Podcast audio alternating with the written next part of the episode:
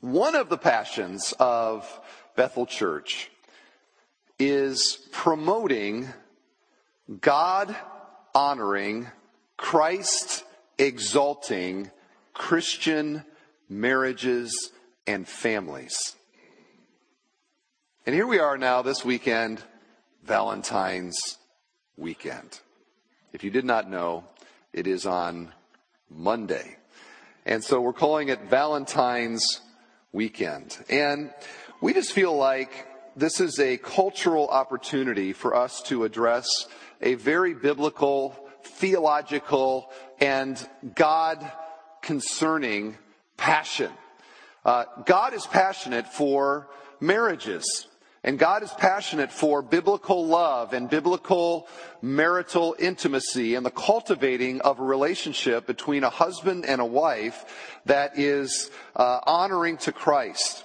And so we just, uh, we see that in the Bible.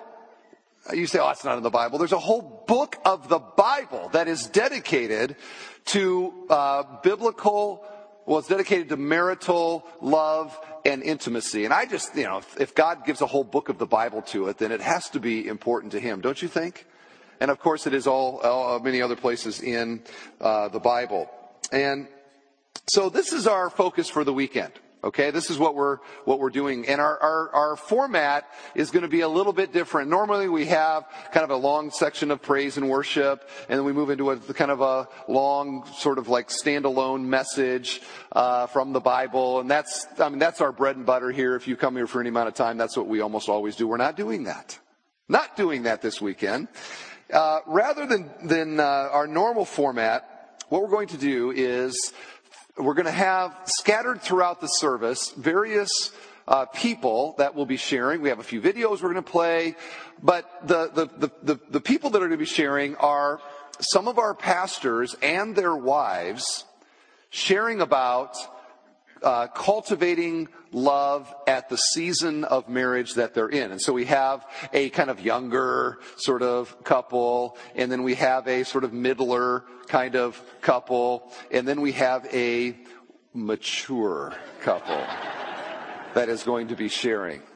And each of them are going to talk about uh, you know, love and challenges at that stage of their marriage. And so we're hoping uh, here tonight uh, that you would uh, be able to see yourself somewhere in that spectrum and to uh, maybe relate to some of the things they share and get some uh, encouragement regarding love in your season of marriage if you should be married. And I have a comment here in a moment to the singles that are here, but we'll get to that in just a moment. Here's my, here's my, uh, part, my part in the whole thing is to sketch a biblical theology of love and marriage. Briefly. Okay? Briefly. And so that's what I'm going to do uh, with you. Now, I don't know how many of you knew it, but uh, this last Friday night we had uh, our auditorium is one of the one of the venues that the Northwest Indiana Symphony uh, uses. And they had a big uh, shindig here on Friday night. And on Thursday, I was. Um, I, I, came in, I ran to Strax to get some lunch, and I came back here, and I came in the side door, and I heard this beautiful music that was coming out of the auditorium. And I thought, well, I gotta go see what that is. And so I came walking in here, and right here on the stage uh, there was this huge grand piano. Not this one. This one they had taken out, and they brought in this humongous black grand piano. And sitting at the grand piano was this woman. And she was playing. Now there's playing the piano, and then there's like what this woman was doing. I mean, she was just going at it on this piano very beautifully. And so I had my lunch, and, and I thought, well, I am the senior pastor, so I can probably give myself an exception to eat in the auditorium and listen to this woman play. And I come to find out that they, she was the featured artist and that she had flown in from New York uh, just for this concert, and she was, you know, whoop-de-doo kind of really good player. So So anyway, I just sat here, I sat right over here, and I just listened and ate my lunch as she played the most beautiful music. Well, somewhat ironically, while she was doing that, the symphony was also setting up, and they had hired these workers uh, to come in, and they set up staging that went out probably into the third row right here. This whole thing was staging because they had the whole symphony here. And so they're setting up staging and they're setting up chairs and, and, uh, so you, you got these, you know, just kind of workers throwing stuff around and yelling across the auditorium and all the rest. And I just thought to myself, what, the, the irony of this moment, because here you have probably a national level artist who is playing a beautiful instrument and she is playing some amazingly beautiful music. But these fellows who were setting up the chairs and yelling and clunking around and all the rest, they were almost oblivious to the glory and the beauty of what was right there in their midst. Now, the reason I tell you that story is that it seems to me this is a picture of the state of marriage in our contemporary culture. The Bible makes it very clear that marriage has an inherent glory and beauty to it. And yet in the culture that we live in, there's just all these people clunking around and, and, and living in the day to day and missing, not seeing and hearing the glory and the beauty of marriage as God intended it to be. I'd like to explore that with you a little bit here tonight. Here's what Hebrews 13, verse 4 says Let marriage be held in honor among all, and let the marriage bed be undefiled. Now, this verse teaches that marriage, by God's decree, is high and holy. It is high and holy.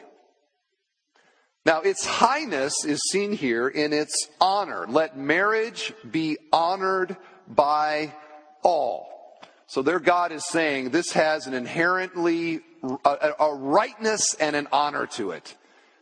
Its holiness is seen in let the marriage bed be undefiled. And so it is high, it is holy, and all of God's people, who are truly God's people, need to view marriage the same way that God views it. And this is how God views marriage it is sacred. We hear the same kind of reverent language in Ephesians 5, which says this Therefore, a man shall leave his father and mother and hold fast to his wife, and the two shall become one flesh. This mystery is profound and I am saying that it refers to Christ in the church. However, let each one of you love his wife as himself, and let the wife see that she respects her husband. Now, my segment in this service doesn't allow a full treatment of this passage, but I do want to make a few comments here. Notice what this passage is saying. He's saying that marriage is a kind of pantomime or a kind of parable of a deeper, more glorious truth. And the deeper, more glorious truth is the relationship between Christ and the church, which marriage from the beginning was designed to act out and to live out in that marital relationship. And so in this, this is the way God set it up that husbands have a, have a part that they play and wives have a part that they play. Now, in the pantomime, the husbands are playing the part of Jesus. And wives are playing the part of the church. And by God's design, husbands are to relate to their wives with the same kind of attitudes and actions that Christ shows to the church. So a husband who's going to play that part really well You know, much like Denzel Washington or somebody else who's playing, you know, their, their, or Sandra Bullock in the, the blind side, you know, she got to know the person that she would be portraying, didn't she? Spent time with her and figured out her spirit and attitude and all that. And then she played that part. Husbands, you take your cues from Christ. So you need to know kind of what was he all about and how does he relate to the church because that's how I'm supposed to relate to my wife. Wives are called to relate, they're, they're, they're the church in the pantomime. They're called to relate to their husbands in the same way that the church ought to relate to its Savior. And so, similarly, wives, you need to think about that.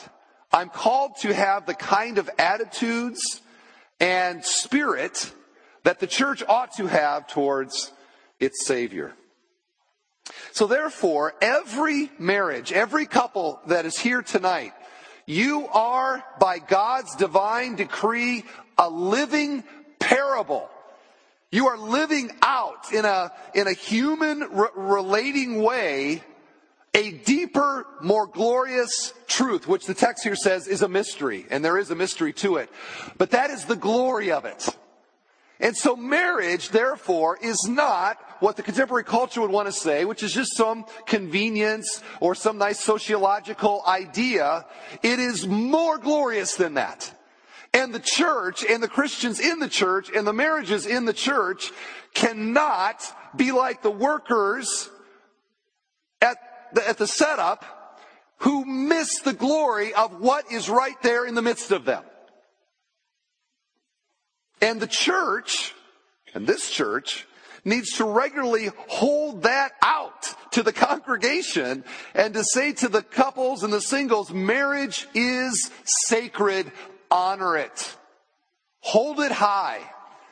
It is a glorious thing. And I think this is where our series in 1 Corinthians uh, provides a help to us because we spent so much time talking about love. Because maybe you're a husband here going, I don't even know how I could begin to do that. And the wife could be going, well, there's just, I respect, forget about it. You know, how can we even begin to get there? And this is where 1 Corinthians 13 and the whole matter of love is so important. Agape love which we defined a thousand times as self-giving for the good and joy of another. Couples, where do you go to try to know how to relate to your spouse? You go to agape. You go to love. That self-giving, selflessness that lives for the joy and finds its joy in the joy of the spouse. That, that'd be a good place to start. Right there. So husbands are to agape their wives, which of course selfish sinners don't naturally want to do. It doesn't come natural to a husband to be self-giving for the good and joy of his wife. And wives, you too are, ought to love your husbands. And that doesn't come naturally to sinful women, which of course all women are, just like men, by the way, before you get all like, he is so sexist tonight. I ain't saying that.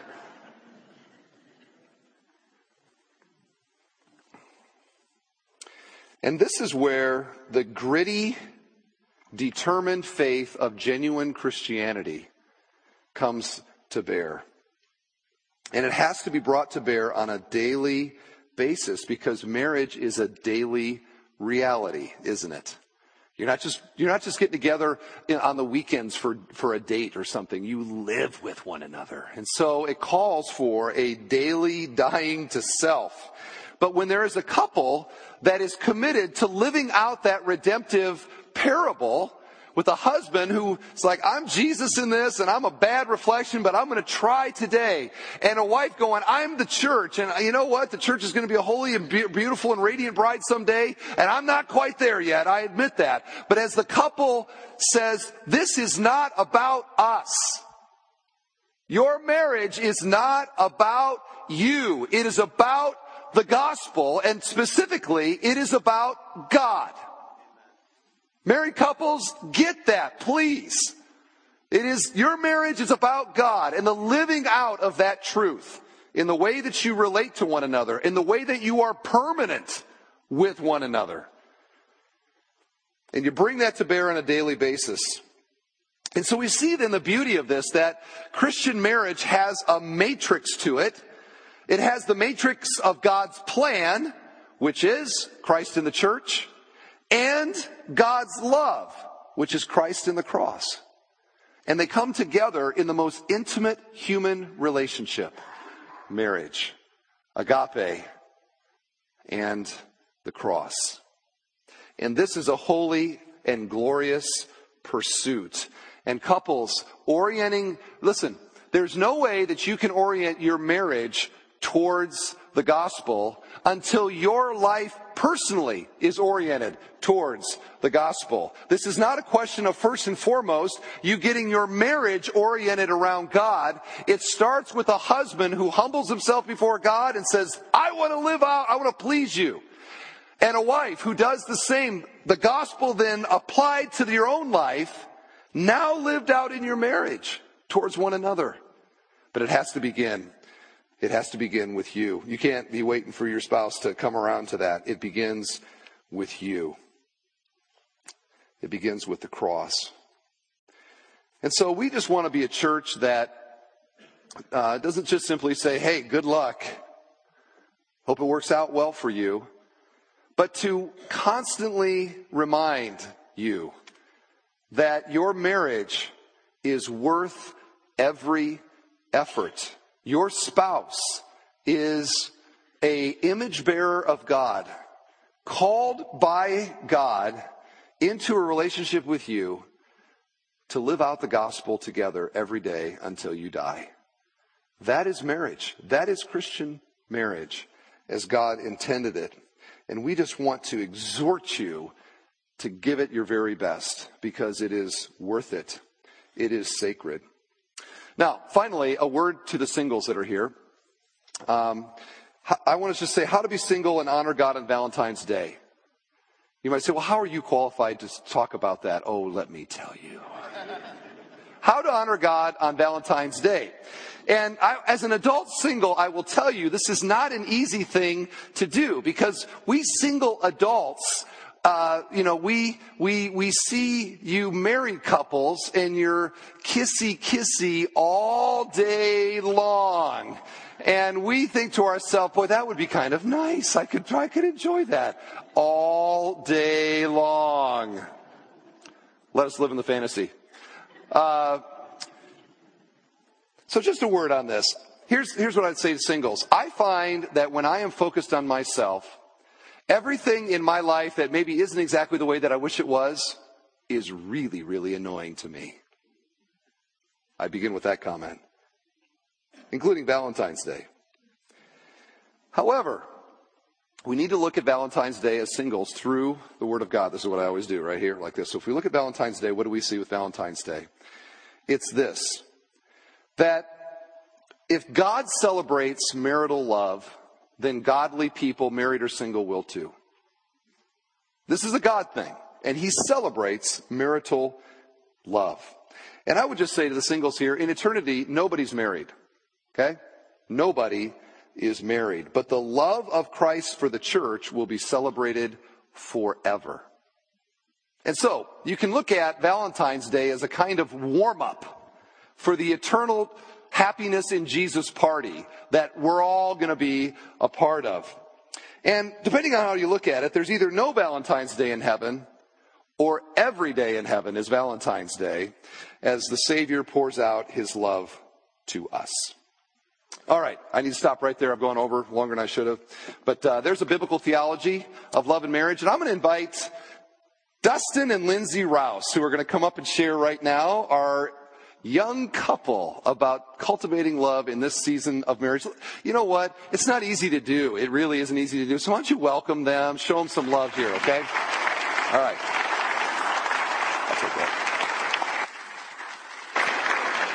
Well, two thoughts were going through my head as I was listening to that. That was really good. And why do I have to follow it? Because I usually have a guitar in front of me when I'm talking to you. Uh, but we're going to do our best here and be uh, skipping some of the things I wrote down just for time's sake because we have two other pastors who are coming after me. We all have the tendency to go long. Uh, I'm going to let Lindsay open up and just tell a little bit about our story and give some context to some of the things that I'm going to say just a little bit later. Plus, she says it and tells it way better than I do anyway, so we'll let her tell the story tonight. Well, it all started um, back when we were in college. The first time I saw Dustin was at a citywide college worship gathering in Birmingham, Alabama. Um, he was actually sitting in the row behind me, and I happened to notice that he was singing really well during the worship time. And I thought, wow, a guy that's really singing well, that's, that's like a good, um, I guess, plus on the dating criteria. So Plus, he was really good looking, so that was just all going good. I'll pay you later. No. However, I didn't recognize him, so that was kind of the end of that. It was, um, I didn't really know who he was or where he went to school, but later found out that he actually did attend um, Samford University, which is where I also attended. And we actually met later that semester through mutual friends. Um, and little did I know that we would soon become really good friends and we would begin dating. And after several, I guess over two years, we dated um, and became engaged and we got married in July of 2005. So this summer we will celebrate six years of marriage. Um, Dustin and I both came from pastors' kids' families. So our wedding day was extra special as both of our dads were able to share in the joy of offici- officiating our ceremony, and that was really special to us as well. Um, and they actually went to seminary together in Fort Worth, Texas. So it's been really neat to see how the Lord had planned all of that and ordained all those circumstances in our lives. But um, a week after our wedding, we packed up and we moved to Louisville, Kentucky, where um, Dustin was going to attend the Southern Baptist Theological Seminary to pursue a Master's of Arts in Worship. We knew, we didn't know anyone in Louisville and it was scary, but we knew that that was what we needed to do in order for Dustin to pursue his calling to full-time ministry. So we packed up and left all our family and friends behind there were lots of good times and there were hard times. Um, about a month after we moved to Louisville, my mom was diagnosed with breast cancer. And um, so it was one of those things that the Lord, you look back and you realize that you see what the Lord was using that for, but He used it in our lives to really strengthen our marriage.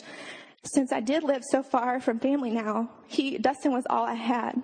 So it forced me to cling to him and to trust him and his leadership.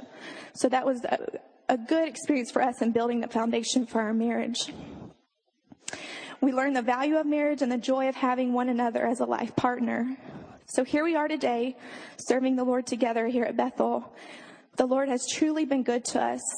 We are blessed with a son, Hudson, who's two, and we are expecting a baby girl in May. And we love this journey that the Lord has us on and are truly looking forward to the rest of our lives together. And it's within that context that Pastor Steve has asked us to talk about cultivating agape love in our marriage, that covenantal, um, countercultural kind of love. And this is what we're going to attempt to do. Um, I have a lot more written here than I'm going to actually say tonight, but I'm going to hit on the highlights and hope it will bless and encourage you tonight. The first thing I want to say is to praise God publicly for giving me the wife that he did. Um, truly, when I look at Proverbs 31, when I look at 1 Corinthians 13, I see lots of characteristics characteristics and attributes um, that are listed in those passages. I see them in my wife, and she is one of the biggest blessings that God has ever, in fact, the biggest blessing besides my salvation that God has ever given to me. She is kind, patient. She has a servant's heart. She is humble. Uh, she is beautiful inside and out. And um, she's my best friend. Simply put, we get to do life together, and that is such a joy for both of us. Um, the biggest aspect of our marriage that I'm grateful to, God, uh, grateful to God for is the fact that that our marriage is a, uh, a conduit of grace for my own personal sanctification in my life. God uses my wife to help sanctify me and point me back to Him. If you would have met me in college, you would have never thought that one day I would become a pastor. But I met my wife, we dated, and the Lord brought me back to Himself through her. And it's been a great journey ever since. Uh, and I, I was going to talk about two types of uh, agape love that Pastor Steve talked about uh, back in August through December of last year. But I'm just going to talk about one tonight, the one that has really been convicting to me as of late. And that's the fact that love is kind. Love is kind. This is an area, if I'm being honest, I fail as a husband way too much. You see, agape love, kindness is countercultural. It's gospel reflecting.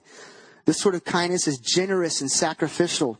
It echoes our definition of agape love, which is self-giving for the good and joy of another. The problem is that I'm a naturally a selfish person, and I will too often take in our marriage instead of give. Lindsay, she excels at kindness. It comes naturally to her. She'll do things around the house. She will get me gifts. She will serve me all without wanting any attention or any recognition. I have to work at it. When I do things, I'll vacuum a room, I'll change Hudson's diaper or some other task around the house that I help her with. And, uh, it's, it's to show I do do those things. And apparently I need to do them more. the truth is that's not naturally how I'm wired. I don't see that every day in the day to day task, how to help her.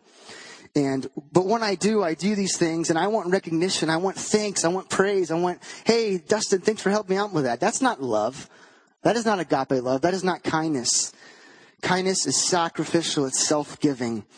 It's for her joy. It's for her good. It's because I love her, not because I want praise. The truth of the matter is that agape love, kindness, um, exhibits kindness in the continual dating of our wives. Yes, I've already started learning this in my first five and a half years of marriage, that we must be intentional about romancing and dating our wives. The ring going on the finger does not mean that we can stop being romantic. This is something I truly am still learning. In fact, it means that we need to step up our game. My life, my wife loves flowers, and I know that if I bring her flowers home for no apparent reason, there's no Valentine's Day, it's not her anniversary, that is an act of kindness that I can show to my wife. It's agape love towards her. It's not because she earned them, it's not because there's some sort of reward. It's just because I love my wife, and I want to agape love her. I want to show that kindness where there's nothing expected in return. A final side note, and I'll conclude with these two things. One of the best ways for me to love Lindsay is to fill the role that, that Pastor Steve was talking about that God has laid out for us as husbands in the Bible. And Ephesians 5 talks about that role, that we are to be a servant leader to our wives. We are to be the head of the relationship as Christ is the head of the church. The truth is that I cannot lead in what I myself am not applying. In these, our early years of marriage, I'm finding that spiritual leadership is essential. Man, we need to be in the Word. We need to be on our knees. We need to be in gospel community and we need to be seeking after God. That is the best way to effectively lead our wives. A recent revelation for me has been that I lead my wife better when she sees me excited about Christ and His gospel than trying to force into her head through conversations and commands. Do this. This is what you need to do. And if I model it, she will follow. Agape love is inspiring, and wives will follow husbands who are following Jesus. Even as I was preparing this testimony and how we are striving to cultivate agape love in our marriage, I see, am convicted by, and am repentant of the ways that I fail as a husband. So I want to end with this. I am grateful that Jesus died for me. He is the real hero of our story and of any story. And I would have no hope of truly and rightly loving my wife if it wasn't for him. We must apply the gospel to our marriage. I must see my wife and love her the way that Christ loved the church, selflessly, sacrificially, and not expecting anything in return. Lindsay must love me within that same paradigm through support, submission, and unity. If my marriage is, if our marriages in this room are not centered on Christ, they will not be cherished. They will not last. Look to Him, the author and perfecter of our faith, and may our marriages bear testimony to His grace. It's all about Him, anyways. Thanks for letting us share.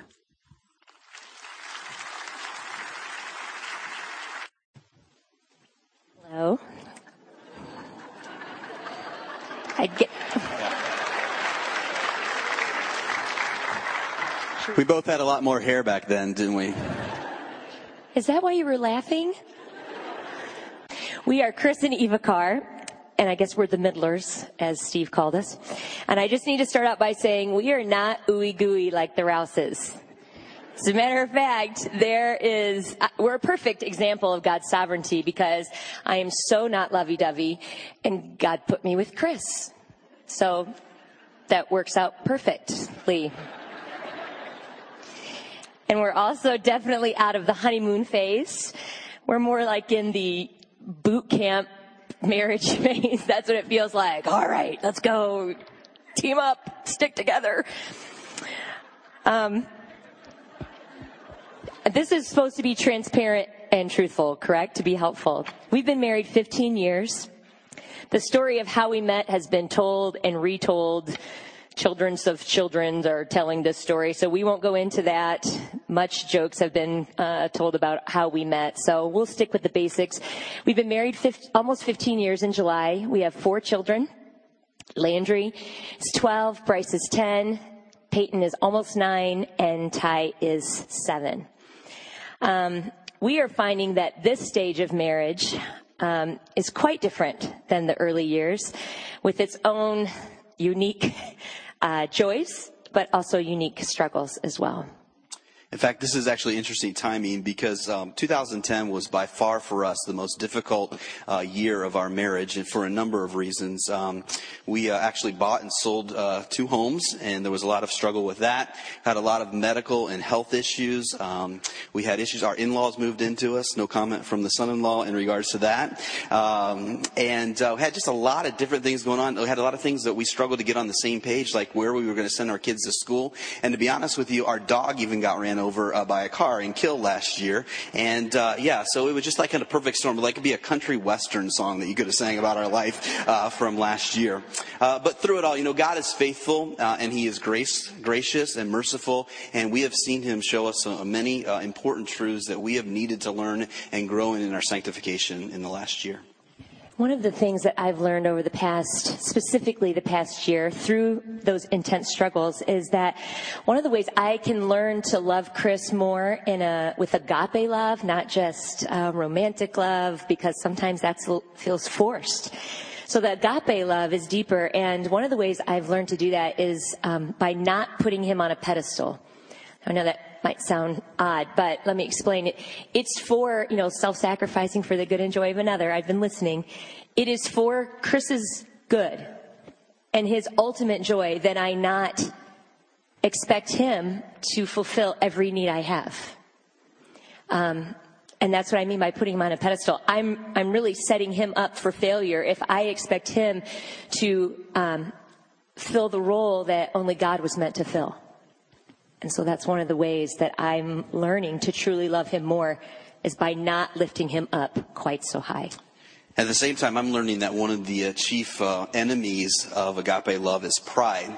Because you know what? I actually like being on the pedestal and, and don't mind being up there. And there are often times where I actually think that uh, I am all that she needs.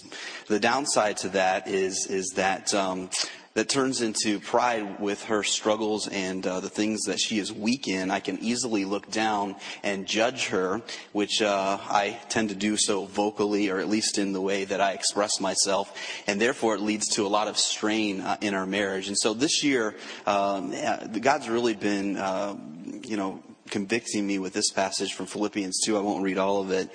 Um, you're familiar with it, but verse 3 says, Do nothing from rivalry or conceit, but in humility count others more significant than ourselves. And our example here is Jesus Christ. And as Steve was talking about, and Dustin referred to, uh, if I am Christ in the marriage, then how I treat her needs to be the way that Christ has treated me, with true humility, despite her weaknesses and her faults, which I also have. Another thing that I've learned that once you um, get into these middle years of marriage and, and you start thinking, hey, this is not going to be so easy. this is going to take a lot of work and it's going to struggle and it's going to kind of hurt sometimes. And those growing pains aren't easy, but I know the thing that I've realized is that as you start to realize that and then therefore you, if you start to really try to strengthen your marriage and go to the Word of God and try to apply those truths, well, that's the perfect time that Satan is going to begin to attack. He was happy when I didn't try to fix and live, fix my heart. Satan was good the way our marriage was going. And so, um, be vigilant because if you're seeking the Lord, Satan will attack. And there's a spiritual warfare going on. One of the coolest things I've learned this year um, through a Bible study that we had is that in the midst of that warfare, I can be one of Chris's weapons against the enemy. And I never thought about it that way. Um, whether, you know, it could be marriage scheduling conflicts, it can be ministry demands, career demands. It can be temptation, fighting off temptation, um, which is everywhere. Um, you all know Chris likes to hunt, so the analogy is awesome. But I can be an arrow in Chris's bow as he fights off Satan, and he wants to take down our marriage, and I'm not going to let him. So that's pretty cool. It really is cool, even though I don't like hunting. But um, so even when I don't feel like it, and here's the point, when I don't feel like it, this truth right here that we're fighting a, a battle against um, this enemy of Satan, it gives me resolve. Even when I don't feel like being a biblical wife and living out Christ in our relationship. It strengthens my resolve to be the wife Chris needs in order for him to be the man that God's called him to be. I love when you use hunting analogies. That's great. All right. That's um, his love language right there. Yeah. Uh, finally, uh, on a serious note, I um, I'm really learning how to apply the gospel to our marriage, uh, which we all need. And in one real specific area I want to share with you, and that is in the area of reconciliation. And the key verse here is Romans 5 8, which says this, But God shows his love towards us in this, and that while we were still sinners, Christ died for us.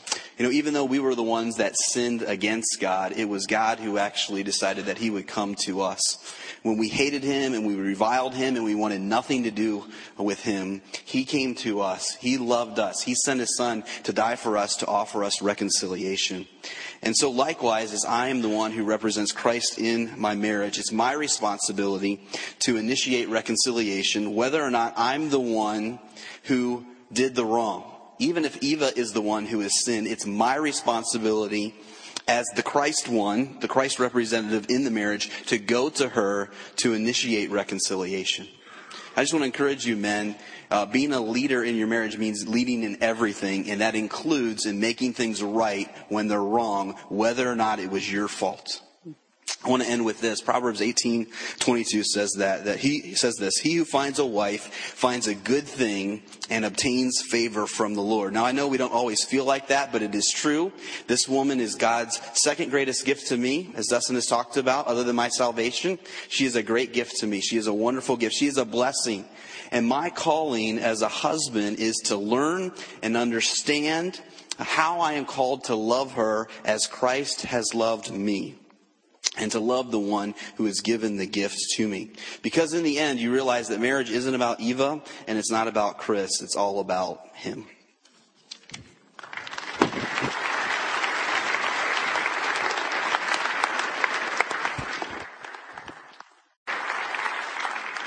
We are Gary and Carrie Methuselah Butler.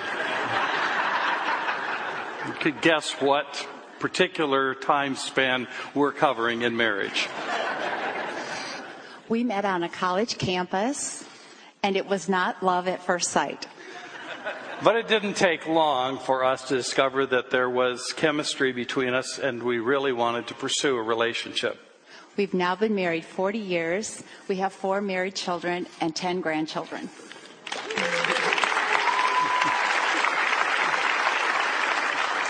One of the special things about this time in life is that life is so much less intense and it's really wonderful. As a family of six, we had six different schedules to coordinate every single day, and now we just have two. I don't think we call it the high heat or the heat of high noon anymore. We're more in the sunset, and I love it.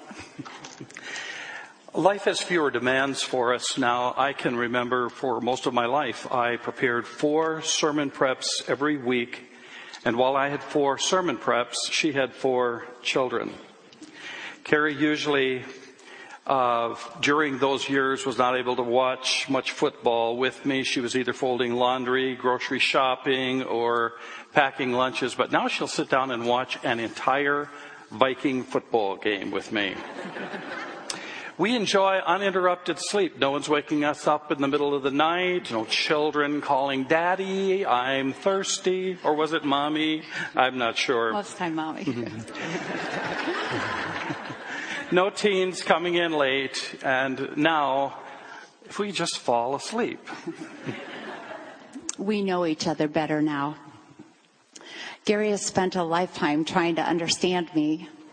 I guess I am kind of a complex person. And though there are still a few corners that he needs to discover, we know each other so much better.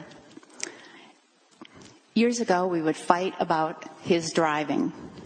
He had two speeds, fast and faster. so I would give my perspective from the passenger side what he took as a personal attack was really my fear fear of speeding tickets. How would we pay for them? We didn't have a budget that had traffic fines in it. What about his pastoral image? What would the deacons think? Or worst of all, what if he lost his license? Once he was just one ticket away. I don't think they're all that interested, you but now he hears my heart. We are able now to integrate 40 years of life into the present. I don't know if you realize how meaningful that is, but one of the most painful things about divorce is that everything before and after has to be put back together, and it's difficult. We're thankful that we're able to integrate a flow of life, and uh, we have lived a lot of life together and we're very thankful for all that we have in the Lord tonight.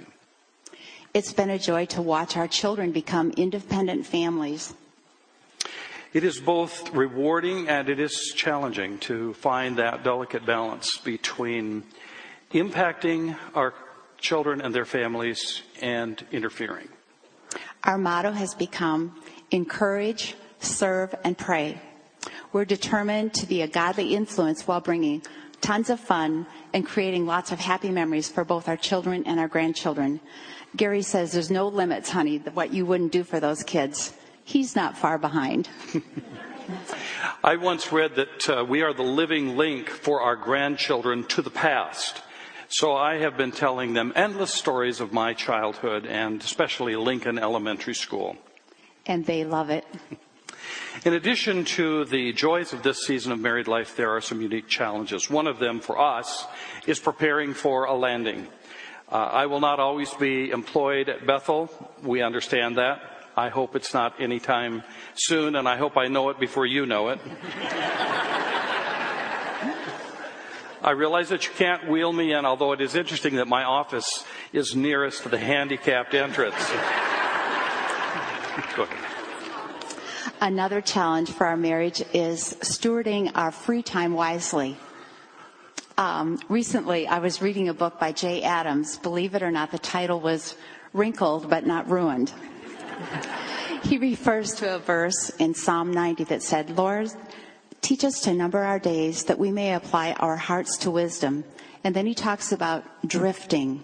He says, drift is simply allowing things to happen instead of taking control of one's, one's time and interest. Gary and I don't want to drift. We want to direct our lives. We want to be intentional. We want to be compassionate and caring. And we want to continue to be servants to each other and to our family and to God's kingdom.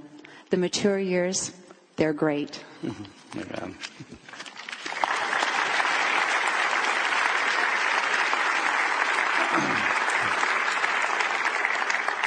And you have no idea what an incredible moment that is. I don't think in 40 years that Carrie's ever done that, but thank you, honey, for doing that for us tonight.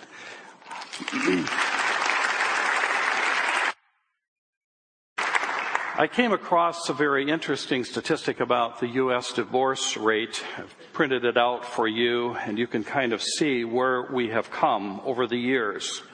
Though the challenge of sustaining a meaningful marriage, I think, has always been uh, a challenge, uh, surely it has never been more difficult than in this culture. You might think it to be as easy as sing, singing the national anthem at a football game, but some can even find that challenging. I want to share with you this morning some of the absolute essential ingredients to a, a successful marriage. And these are not new. They have already been referenced in this service, but I'm going to say them again. It begins with a loving husband. Four times in the central passage of the New Testament on the subject of marriage, Paul emphasizes the concept of a husband loving his wife. Love, love, love, love. It's the centerpiece. It's the beginning ingredient. And the husband must establish a continuous flow of love to his wife. Uh, I suppose in some respects my work at Bethel is one of the most complicated in, in the fact that I'm dealing with acute marital situations. In one sense, it is easy it is to take the complexity of what's going on and bring it to a husband loving his wife and a wife respecting her husband. So if you're a husband this morning, you may wonder, how do I love my wife? And I would answer that question with the messages that Steve has been sharing with us from 1 Corinthians 13, and it's the 14 points of patient, kind, not envious, not arrogant, and on and on. All you have to do is remember all 14 of those things all the time. And I just want to emphasize with you uh, a couple of them. First of all, love is patient, or, or the old King James says long suffering. The first lesson that every husband must learn in marriage is that his wife is mortal and fragile and even flawed. He imagine, we imagine that when we get married, that we married sweet Cinderella, and we discover as time moves along that she has a temper. She can be downright selfish at times. He imagined that love would be enjoying all of the desirable qualities of a fairy tale princess. He comes to learn that it is accepting and ministering and nurturing to one who is weak and who is flawed. When I married Carrie 40 years ago, she said to me, I'm going to be so perfect that you'll have to love me. I said to her, honey, I already love you. There's nothing to, to be accomplished right now. But I, I, do, I wasn't able to understand what was wrong with that concept, but as I've moved along, I've realized that love is not extracting and consuming the nice virtues of your mate. It's nurturing and ministering and accepting the weak parts.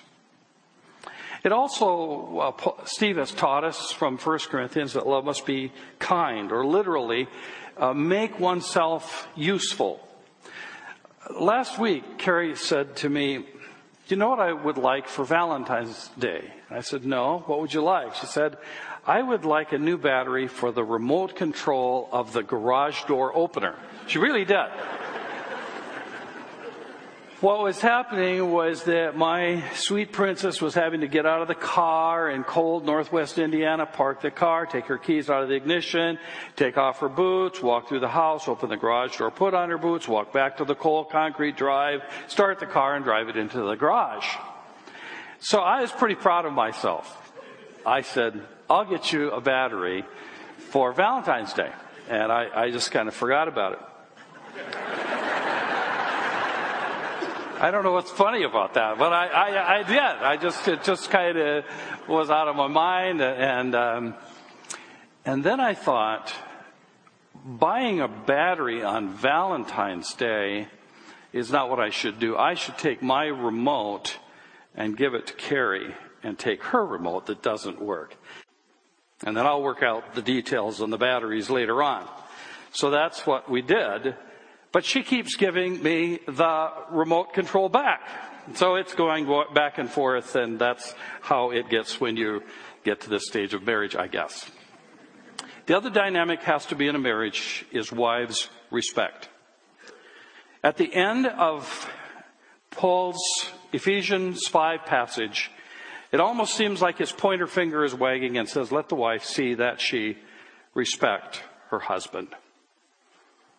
If there's one thing I'm extremely grateful for in all the years that we have been married, is that Carrie has shown incredible respect to me. She has learned, I think, that she gets better things out of me by respecting me than telling me all of the things that are still wrong about me. And by the way, I tell a lot of couples that very thing. I say to wives, you know, you, you see some areas where you want your husband to improve, start telling him about the good things that he is doing in your life. And he will be moved by that. He, he will be caused to correct the things that are not right. Several uh, months ago, Carrie went to Columbus, Ohio to visit uh, some of the grandkids and uh, she sent me an email. This is how she, this is how she respects me. And uh, the, the email said, I've seen many lawns from Crown Point to Columbus, but none of them are as lush or green as yours. Now, I know what you're thinking. You're, who cares about that? But you need to understand that in the spring of the year, to me, it's a competition. You know what I mean? And I'm set out, I'm armed with the right fertilizers, and I do all the things to try to make that the greenest, thickest, lushiest, or if there is such a word, lawn in the neighborhood. So when she writes me these over the top emails about how well I'm doing, I am just moved to do more. I want you to listen carefully to what Proverbs 14:1 says, "The wise woman builds her house, but he who has her own hands, the foolish one, tears down."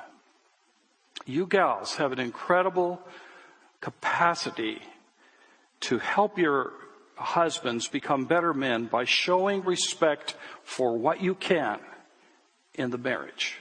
I want to conclude with this. We just had a art of marriage seminar this afternoon and last night. In it, it mentioned having a legacy to pass on to the next generation. I was so moved by that concept. I've been to many of these seminars. I've heard a lot of this teaching, but this was powerful what they did. And my ma- mind went to a moment when my oldest son and I were in a boat. It was about 10 years ago. He was a student in college, and I was observing how many marriages were coming apart when the college student was away to school. And I said to Bart kind of flippantly, I said, you know, I just want to say a lot of these kids are really taking it hard and they're just really crumbling and kind of coming apart. I said, you know, some are doing fine, but some of the kids are really taking it to heart. And we're out in the boat and we're just kind of doing a little bit of this. And Bart, he didn't even blink. He said to me, Dad, I want you to know that I'm one of those boys. If anything ever happened to you and mom, I'd never be the same.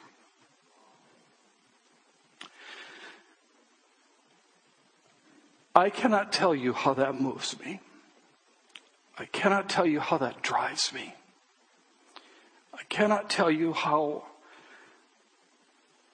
strongly I feel. I really want Gary and Carrie to continue to experience love, to continue to walk with God, and to continue to provide something that our kids can build upon recently, I don't know who it was, but somebody got me into Facebook. By the way, it wasn't me. it's for the record. But there have been several people that we're all of a sudden connecting with that we haven't seen in years and years.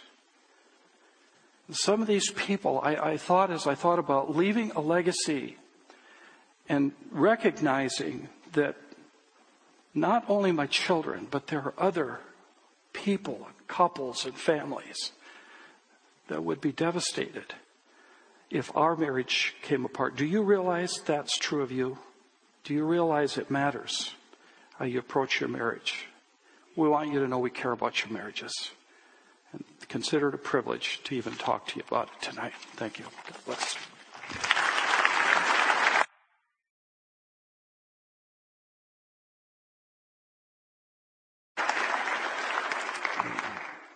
Thank you, Gary. That was powerful. And Carrie and the Cars and the Rouses who shared as well. Uh, that was great. Really, really great.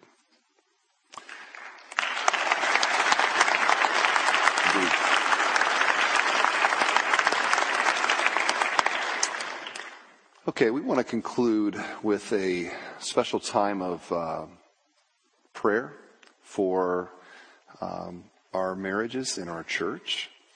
And uh, we're going to ask if you are um, married and here with your spouse, if you would stand. And we'd just like to give you a moment uh, together, if you would. Now, um, why don't you, why don't you uh, kind of take each other by the hand, the arm, whatever it is. I know it's church, but come on now, let's. Let's let's let's do that. And um, I'm going to ask that everybody else here just join in an affirming prayer with me as I lead a prayer for the marriages in our church. And I'm asking for you to um, be have that amen in your heart because we need these relationships to be really strong and for the Lord to bless them. We need these relationships to live out the gospel.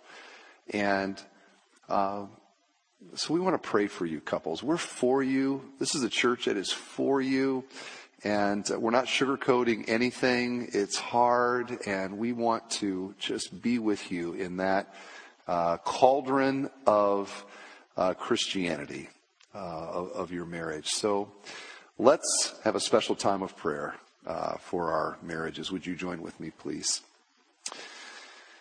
Our Heavenly Father, we conclude our service tonight, and we have standing here in uh, our auditorium uh, marriages, husband and wife.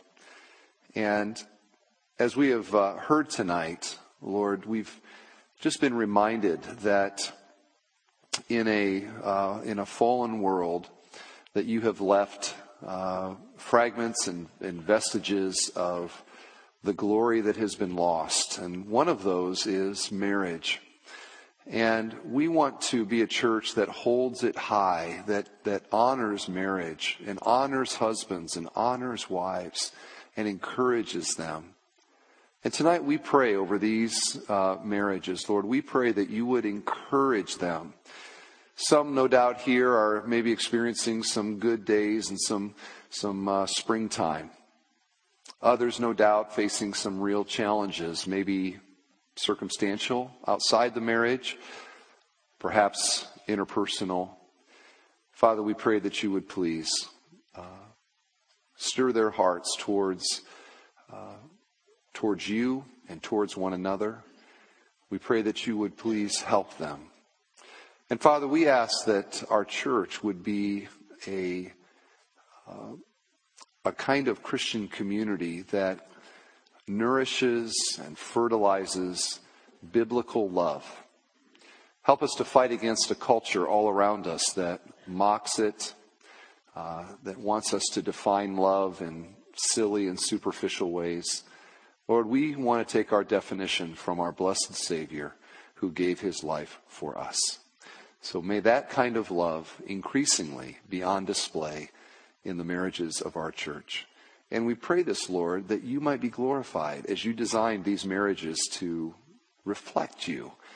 And so make the, make, make the mirror clean and may the reflection be crisp. And we pray that you would be pleased. So thank you for this weekend and the opportunity to focus on this very important matter. And so we pray for those services as well. We give you glory and thanks in Jesus' name. And all God's people said, Amen. Amen.